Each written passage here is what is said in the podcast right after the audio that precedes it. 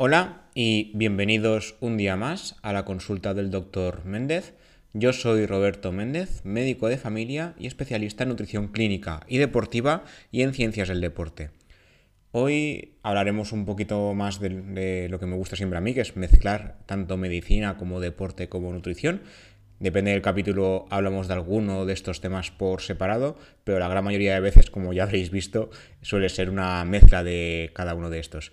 En el último día hicimos una entrevista a Raquel Casares, nutricionista que ahora mismo se está especializando en patologías digestivas, en enfermedades del sistema digestivo, ya sea a nivel estomacal o intestinal, o lo que más le gusta a ella, que es el SIBO, que es el síndrome del sobrecrecimiento bacteriano, que tiene unos síntomas un poco inespecíficos y a veces es un poquito complicado de, de saber qué es, que, cómo, o sea, qué es lo que se está sufriendo realmente. Un poquito antes de este capítulo hablamos sobre el tema de frutas y verduras y de si había que pesar las frutas y verduras, dado que la OMS eh, siempre ponía cantidades. Realmente el trabajo de este tipo de agencias, tanto de la OMS como de cualquier agencia de alimentación, es decir cantidades específicas. Pero para el común de los mortales el tema este de pesar cosas no es lo más agradable. Algunos como yo sí que pesamos todos porque yo no sé cocinar sin pesar las cosas. Habitualmente hablamos de pasta, arroz y demás productos que pesado en crudo es una cosa y cuando te lo comes su volumen se multiplica y como a ojo algunos somos ciegos, pues hace falta pesarlo. Pero hay que pesarlo todo. A partir de este capítulo, en el grupo de, de Palabra de Runner, un, uno de los podcasts donde colaboro, el podcast se llama Diario Runner, se empezó a hablar del tema de pesar verduras y frutas. Había gente que decía, no, eso nunca se pesa, no hace falta. Y hay otros que decían, pues yo lo peso todo, hasta las frutas. Como ya dije en el capítulo de frutas y verduras, eh, no, no haría falta en principio pesarlo todo. Las frutas simplemente es una pieza, o sea, una pieza de fruta cuenta ya como una porción o una ración o como lo queramos llamar, pero las verduras depende. Por ejemplo, eh, las típicas ensaladas, ¿no? Lechuga, canónigos, acelgas, demás, en principio no habría que pesarlo como tal en crudo. O sea, la típica bolsita que te venden en el supermercado o que sea en bolsa, suelen haber 100, 150 gramos, depende de la bolsa, lo que sea. Yo no lo peso, yo cojo un puñado y lo que quepa del plato, quiero decir, no hace falta que sean los 50 o 100 gramos para llegar a ración, no hace falta llegar a esos, a esos límites.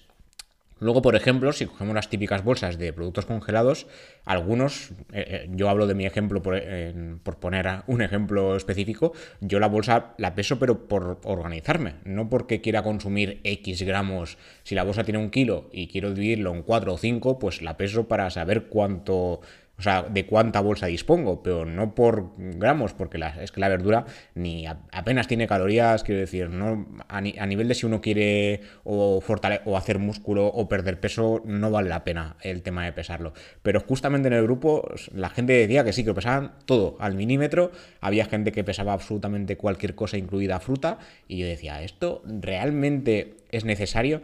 Entonces he querido hacer un episodio específico sobre el tema.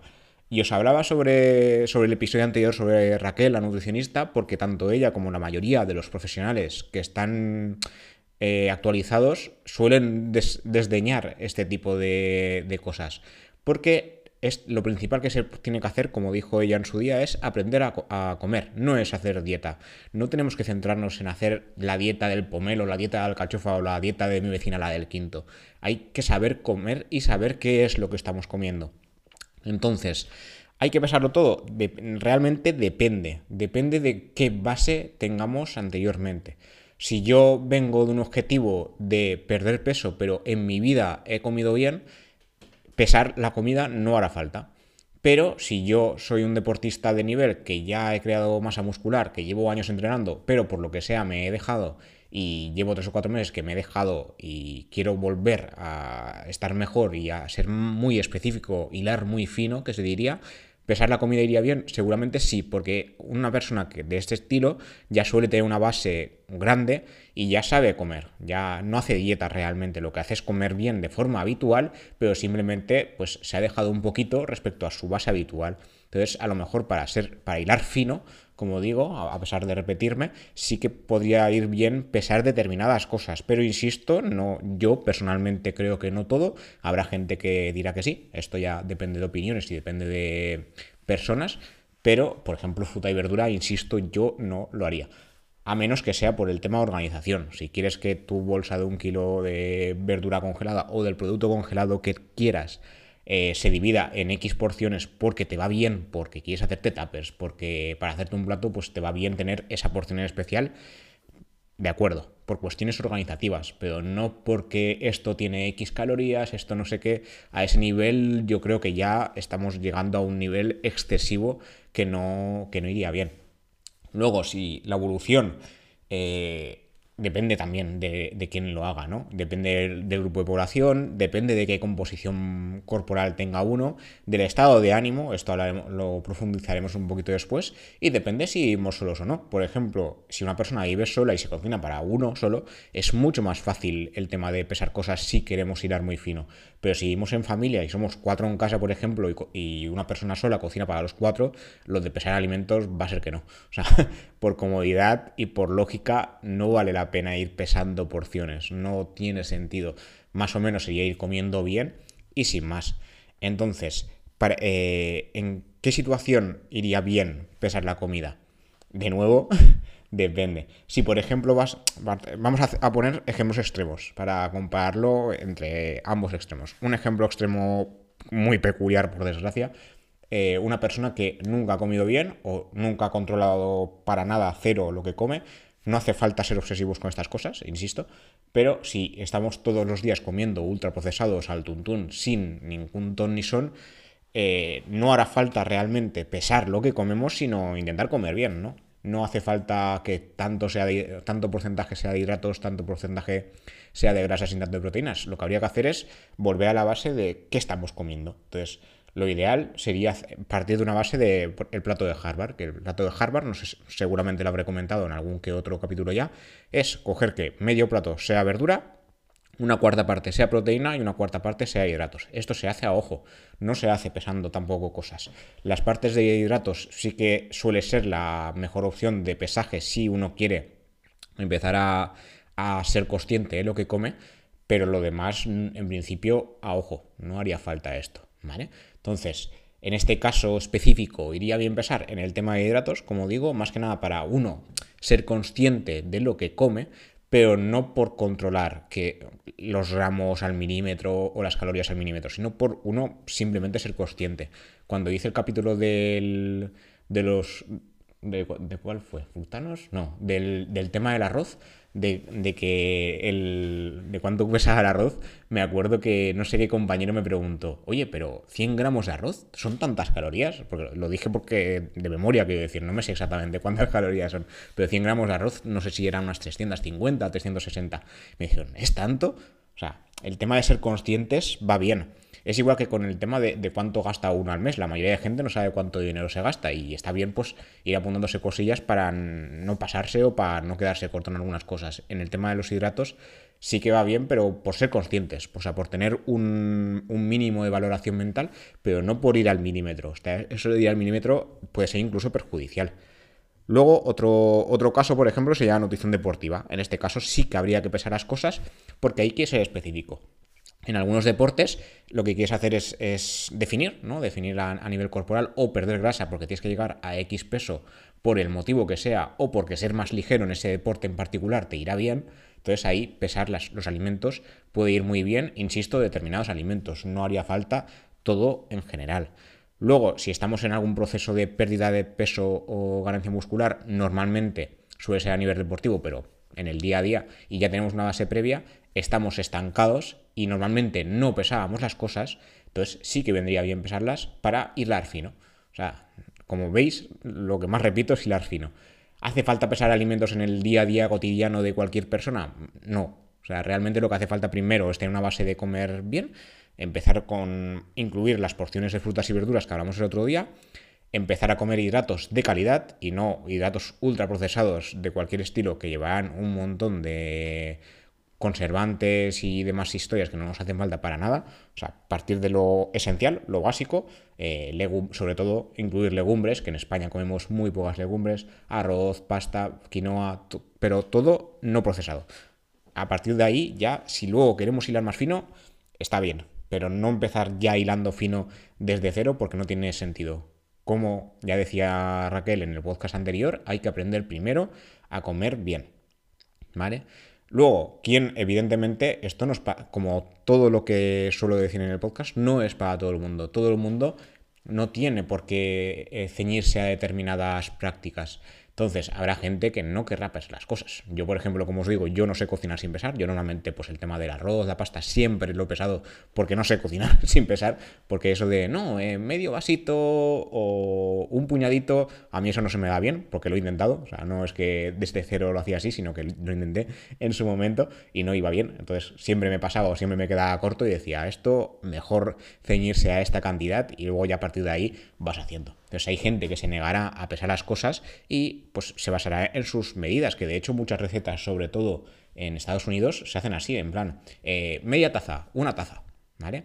Luego, otros casos donde nunca jamás debería eh, pesarse las cosas o por lo menos hablar de este tema, pues en los trastornos de la conducta alimentaria, por ejemplo, que dedicaremos un podcast sobre el tema pronto, eh, no habría que pesar cosas, porque son, suele ser personas con determinados comportamientos ya de por sí con un tinte obsesivo y si además les dices pésate la comida, ahí ya lo que vamos a hacer no es, no, vamos a mejorar el trastorno, sino que encima es que lo vamos a empeorar.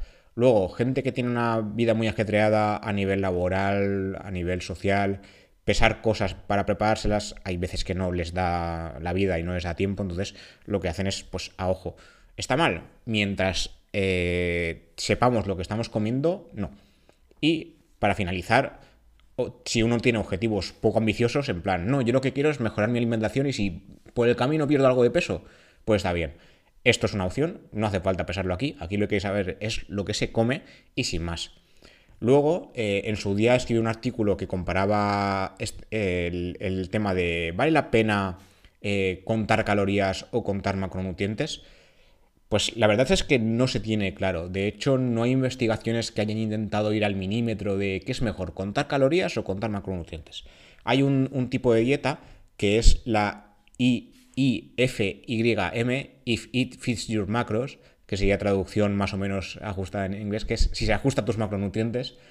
Esto, esto ya es a nivel opinión personal, creo que no sería tampoco lo ideal. En este método no se cuentan las calorías, sino que se cuentan los macronutrientes, que es el tema que hablamos siempre, todas las guías lo hacen, de porcentajes de carbohidratos, grasas y proteínas que se consumen a través de alimentos o bebidas. Esta forma de hacer dieta sería algo estilo dieta flexible, que sería eh, cuadrar lo que la gente que ya sabe un poquito sobre el tema, cuadra los macronutrientes.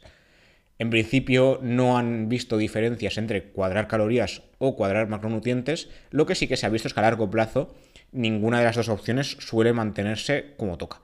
Porque si al corto plazo todo el mundo pierde peso cuando recorta calorías, eso se sabe, pero el problema no es ese, el problema es mantenerlo a largo plazo.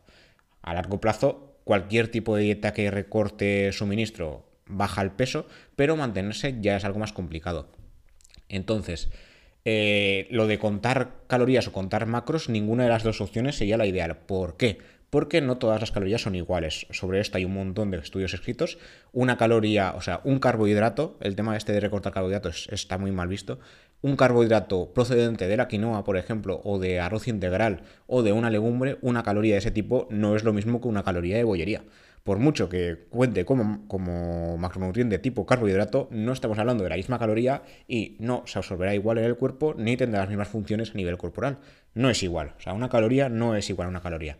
Entonces, a nivel de macronutrientes, ¿es lo mismo? Pues estamos en las mismas. Un carbohidrato no es igual a un carbohidrato. Depende de qué alimento venga. Entonces, ceñirnos al nutricionismo de macronutrientes y calorías está mal porque no es lo mismo basar tu alimentación en fruta, verdura, pescado, carne, eh, lácteos y derivados, huevos, todo poco procesado y o en este caso hacer una dieta occidental típica de ultraprocesados, productos prefabricados, eh, bollería todos los días. Entonces, claro, no son los mismos macronutrientes. Entonces, ¿Es posible perder peso haciendo 2.000 calorías de bollería o 2.000 calorías de ensaladas, pasta y, carne y pescado? Se puede. Hay estudios que lo han dicho que se puede. El problema es que en el primer caso, en el caso de los ultraprocesados, perderás peso seguro siempre y cuando aguantes esto. Entonces, ¿por qué no se aguanta? Porque la dieta occidental, la dieta basada en ultraprocesados, no es nada saciante. Entonces, al poco tiempo, el cuerpo te pide comer más porque los alimentos ultraprocesados son muy poco saciantes y te dan pie a comer más. Los alimentos poco o nada procesados son más saciantes, al ser naturales, sacian más y te impiden seguir comiendo. Entonces, ¿se puede perder peso en una adopción? Sí, a corto plazo, no a largo plazo. Es más fácil mantener la pérdida de peso a largo plazo con una alimentación saludable que no con una alimentación basada en ultraprocesados. Entonces, el tema este de la dieta flexible que comentaba, yo no lo acabo de ver. Hay gente que sí, que, que el tema de flexibilizar la dieta dicen que va bien. ¿Va bien a nivel psicológico? Sí, pero ahí también habría que ser un poquito no hilar tan fino, ¿no? Eh, tú puedes comer bien toda la semana, pero porque a ti te gusta comer lo que estás comiendo. Quiero decir, no hace falta forzar la máquina para comer X porque sabes que es saludable. Entonces habría que ajustar un poquito la dieta a unos objetivos y no ser 100% específico en que siempre, todos los días, a todas horas hay que comer sano, das algún capricho psicológicamente va bien. De hecho, los estudios lo demuestran, que no vale la pena seguir una dieta rajatabla a largo plazo porque al final petas y lo que haces es no comer, llegar a un punto donde se deja de comer bien y punto. Y lo ideal es ir variando un poquito, flexibilizando según los gustos de uno, pero sabiendo lo que se come. O sea, esto de dieta flexible porque voy a comer bollería cada dos o tres días, pues tampoco tiene sentido. Entonces, lo de contar macros y contar calorías, ¿va bien? Va bien en determinados casos, insisto, suele ser en casos de gente que la base ya es buena, la base de saber qué es lo que estamos comiendo, como dijo Raquel en su día, hay que aprender a comer y a partir de ahí cuando uno ya sabe comer y se estanca, entonces ahí a lo mejor sí que sería buena idea empezar a, no a contar todo, sino a ser conscientes de las cantidades que uno come. No por calorías o no por macronutrientes, no por calcular cosas, sino simplemente por concienciarse de qué es lo que uno come.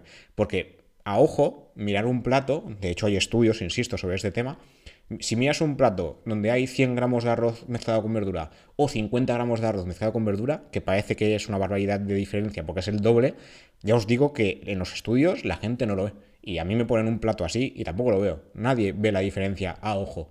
Entonces, para algunos casos, como el caso de estancamiento, nutrición deportiva, querer ser muy específicos por alguna razón en particular, está bien contar por ser consciente y si queremos hilar muy fino ya contar por nivel calórico o por nivel de, gramos. Pero no suele ser el mejor no suele ser el mejor caso para la población general que simplemente quiera perder peso y nunca ha comido bien. En esos casos habría primero que comer bien, hay que sentar unas bases, aprender sobre lo que se come, saber cómo combinar las diferentes comidas, ser flexible hasta cierto punto, porque comer bollería cada dos días no es flexibilidad, es autoengañarse.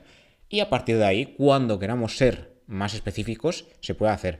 En el grupo de palabra de runner, como empezaba al principio, empezaba a decir aplicaciones y demás. Hay diferentes métodos. Hay aplicaciones que cuentan macronutrientes o calorías y demás. Hay mil. Hay otros tipos de aplicaciones, como es el método de, de, la no dieta. En este caso no se cuentan macronutrientes ni se cuentan calorías, sino que va por puntos. Esto a nivel psicológico hay gente que le va muy bien porque no cuentan nada, sino que va por puntos por, cada alimento. Cuanto más sano es el alimento, menos puntos tiene. Uno tiene X puntos al final del, programa, en este caso, y cuando van metiendo alimentos en el programa, te van restando puntos, y cuando más ultraprocesado es, más poco saludable, pues más puntos tiene y menos de ese alimento te permite el programa comer. Es una, a nivel psicológico, hay gente que le va mejor esto que contar calorías o contar macronutrientes, es una opción Tampoco no sé yo hasta qué punto sería recomendable, la verdad. Pero eso, como siempre, depende de cada uno. No hay cosas buenas y malas en, en, este ámbito. Esto hay que ir adaptándolo a cada persona y, como digo siempre, cada persona es un mundo. Nos hemos basado mucho en guías muy estandarizadas de que todo el mundo a, a cualquier edad y con cualquier objetivo debe hacer X. Y estamos viendo que no es verdad, que cada persona si uno es deportista de nivel, si uno es deportista de, levantamiento de fuerza, si uno es deportista corredor o, de ciclismo. Cada persona está haciendo una cosa diferente y a un nivel diferente. La intensidad cuenta, el, nivel, el número de entrenamiento semanal cuenta. La base que uno tenga sobre saber sobre alimentación cuenta, cuentan tantas cosas que dar recomendaciones al tuntún a todo el mundo igual tiene cero sentido, sobre todo hoy en día con todo lo que sabemos y todos los estudios de los que disponemos. Entonces, ya para finalizar la conclusión, ¿hace falta pesarlo todo y contar calorías o macronutrientes o contarlo todo, Depende, depende del caso. Lo primero e inicial es tener una base de lo que estamos comiendo, saber comer, saber de dónde proceden las cosas que comemos. No basar la alimentación en ultraprocesados como hace el 80% de la población general. Una vez sepamos comer, sepamos basar nuestra alimentación en comida real, en alimentos frescos, en macronutrientes saludables no procesados o mínimamente procesados, ejemplo, proteínas, hay proteínas, legumbres de bote es un buen procesado, ¿vale? Pero eh, la típica ensaladilla o la, típica lasaña empaquetada que pones en microondas y que te comes en el supermercado es un ultraprocesado y no sería lo ideal. ¿Te puedes comer alguna cosa de estas de vez en cuando? Muy de vez en cuando, que no sea una cosa habitual. ¿Vale? Una vez tengamos esta base, si queremos hilar fino por, por, a nivel deportivo o porque nos hemos estancado o porque queremos definir mucho por el motivo que sea, siempre y cuando nos lo cuide algún profesional, no hacerlo al tuntum, porque hay mucha gente que hace verdaderas burradas en este sentido, también sería una opción contar calorías o contar macronutrientes. Ninguna de las dos ha demostrado ser mejor que la otra, y en los dos casos se puede llegar o a ganar peso o a perder grasa dependiendo del objetivo de cada uno.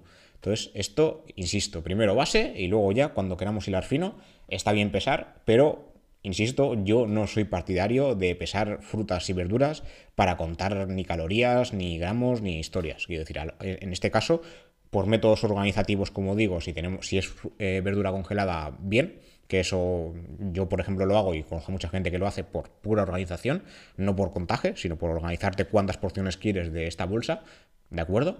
Y si quieres hacerlo a ojo, pues me parece súper bien también, pero por contar, por hilar tan fino, en verduras y frutas yo creo que ahí ya no, yo. Eso ya habrá gente que sí que lo querrá contar y compañeros y sobre todo profesionales de la dietética y nutrición que les lo verán bien. Yo creo que es hilar demasiado fino y a nivel psicológico creo que no, pero ya digo, cada método es una forma diferente, pero lo principal e inicial siempre saber qué es lo que estamos comiendo, una caloría no es una caloría y un carbohidrato no es un carbohidrato y, el alimento del cual salen sí que es importante. Entonces ahí, cuidado, que no, todos, no todas las calorías son iguales, no todos los alimentos son iguales y no siempre es ideal contar ni calorías, ni eh, macronutrientes, ni gramos, ni historias. Depende del objetivo y depende de la sabiduría previa a nivel nutricional. Y esto es todo lo que quería contar por hoy. Dio mucho debate el tema este de las frutas y verduras y he querido clarificar cuál es mi opinión sobre el tema y espero haber ayudado a alguien a centrar un poquito el pensamiento respecto a esto. Y insisto, no hay que ser obsesivos, no hay que pasarse tampoco en el contaje y solo con objetivos bien definidos y con una base previa. Y poco más como siempre, cualquier feedback, cualquier pregunta, cualquier cuestión, cualquier cosilla que me queráis comentar, podéis dejar vuestros comentarios en iBox y, dejar vuestras valoraciones también, ya sea en iBox, en Spotify o en Apple Podcasts. Las cinco estrellas en Apple Podcast, como siempre, se agradecerán. Y suscribiros a cualquiera de estos canales para seguir escuchando estos capítulos. Y nos vemos en el siguiente episodio. Hasta la próxima.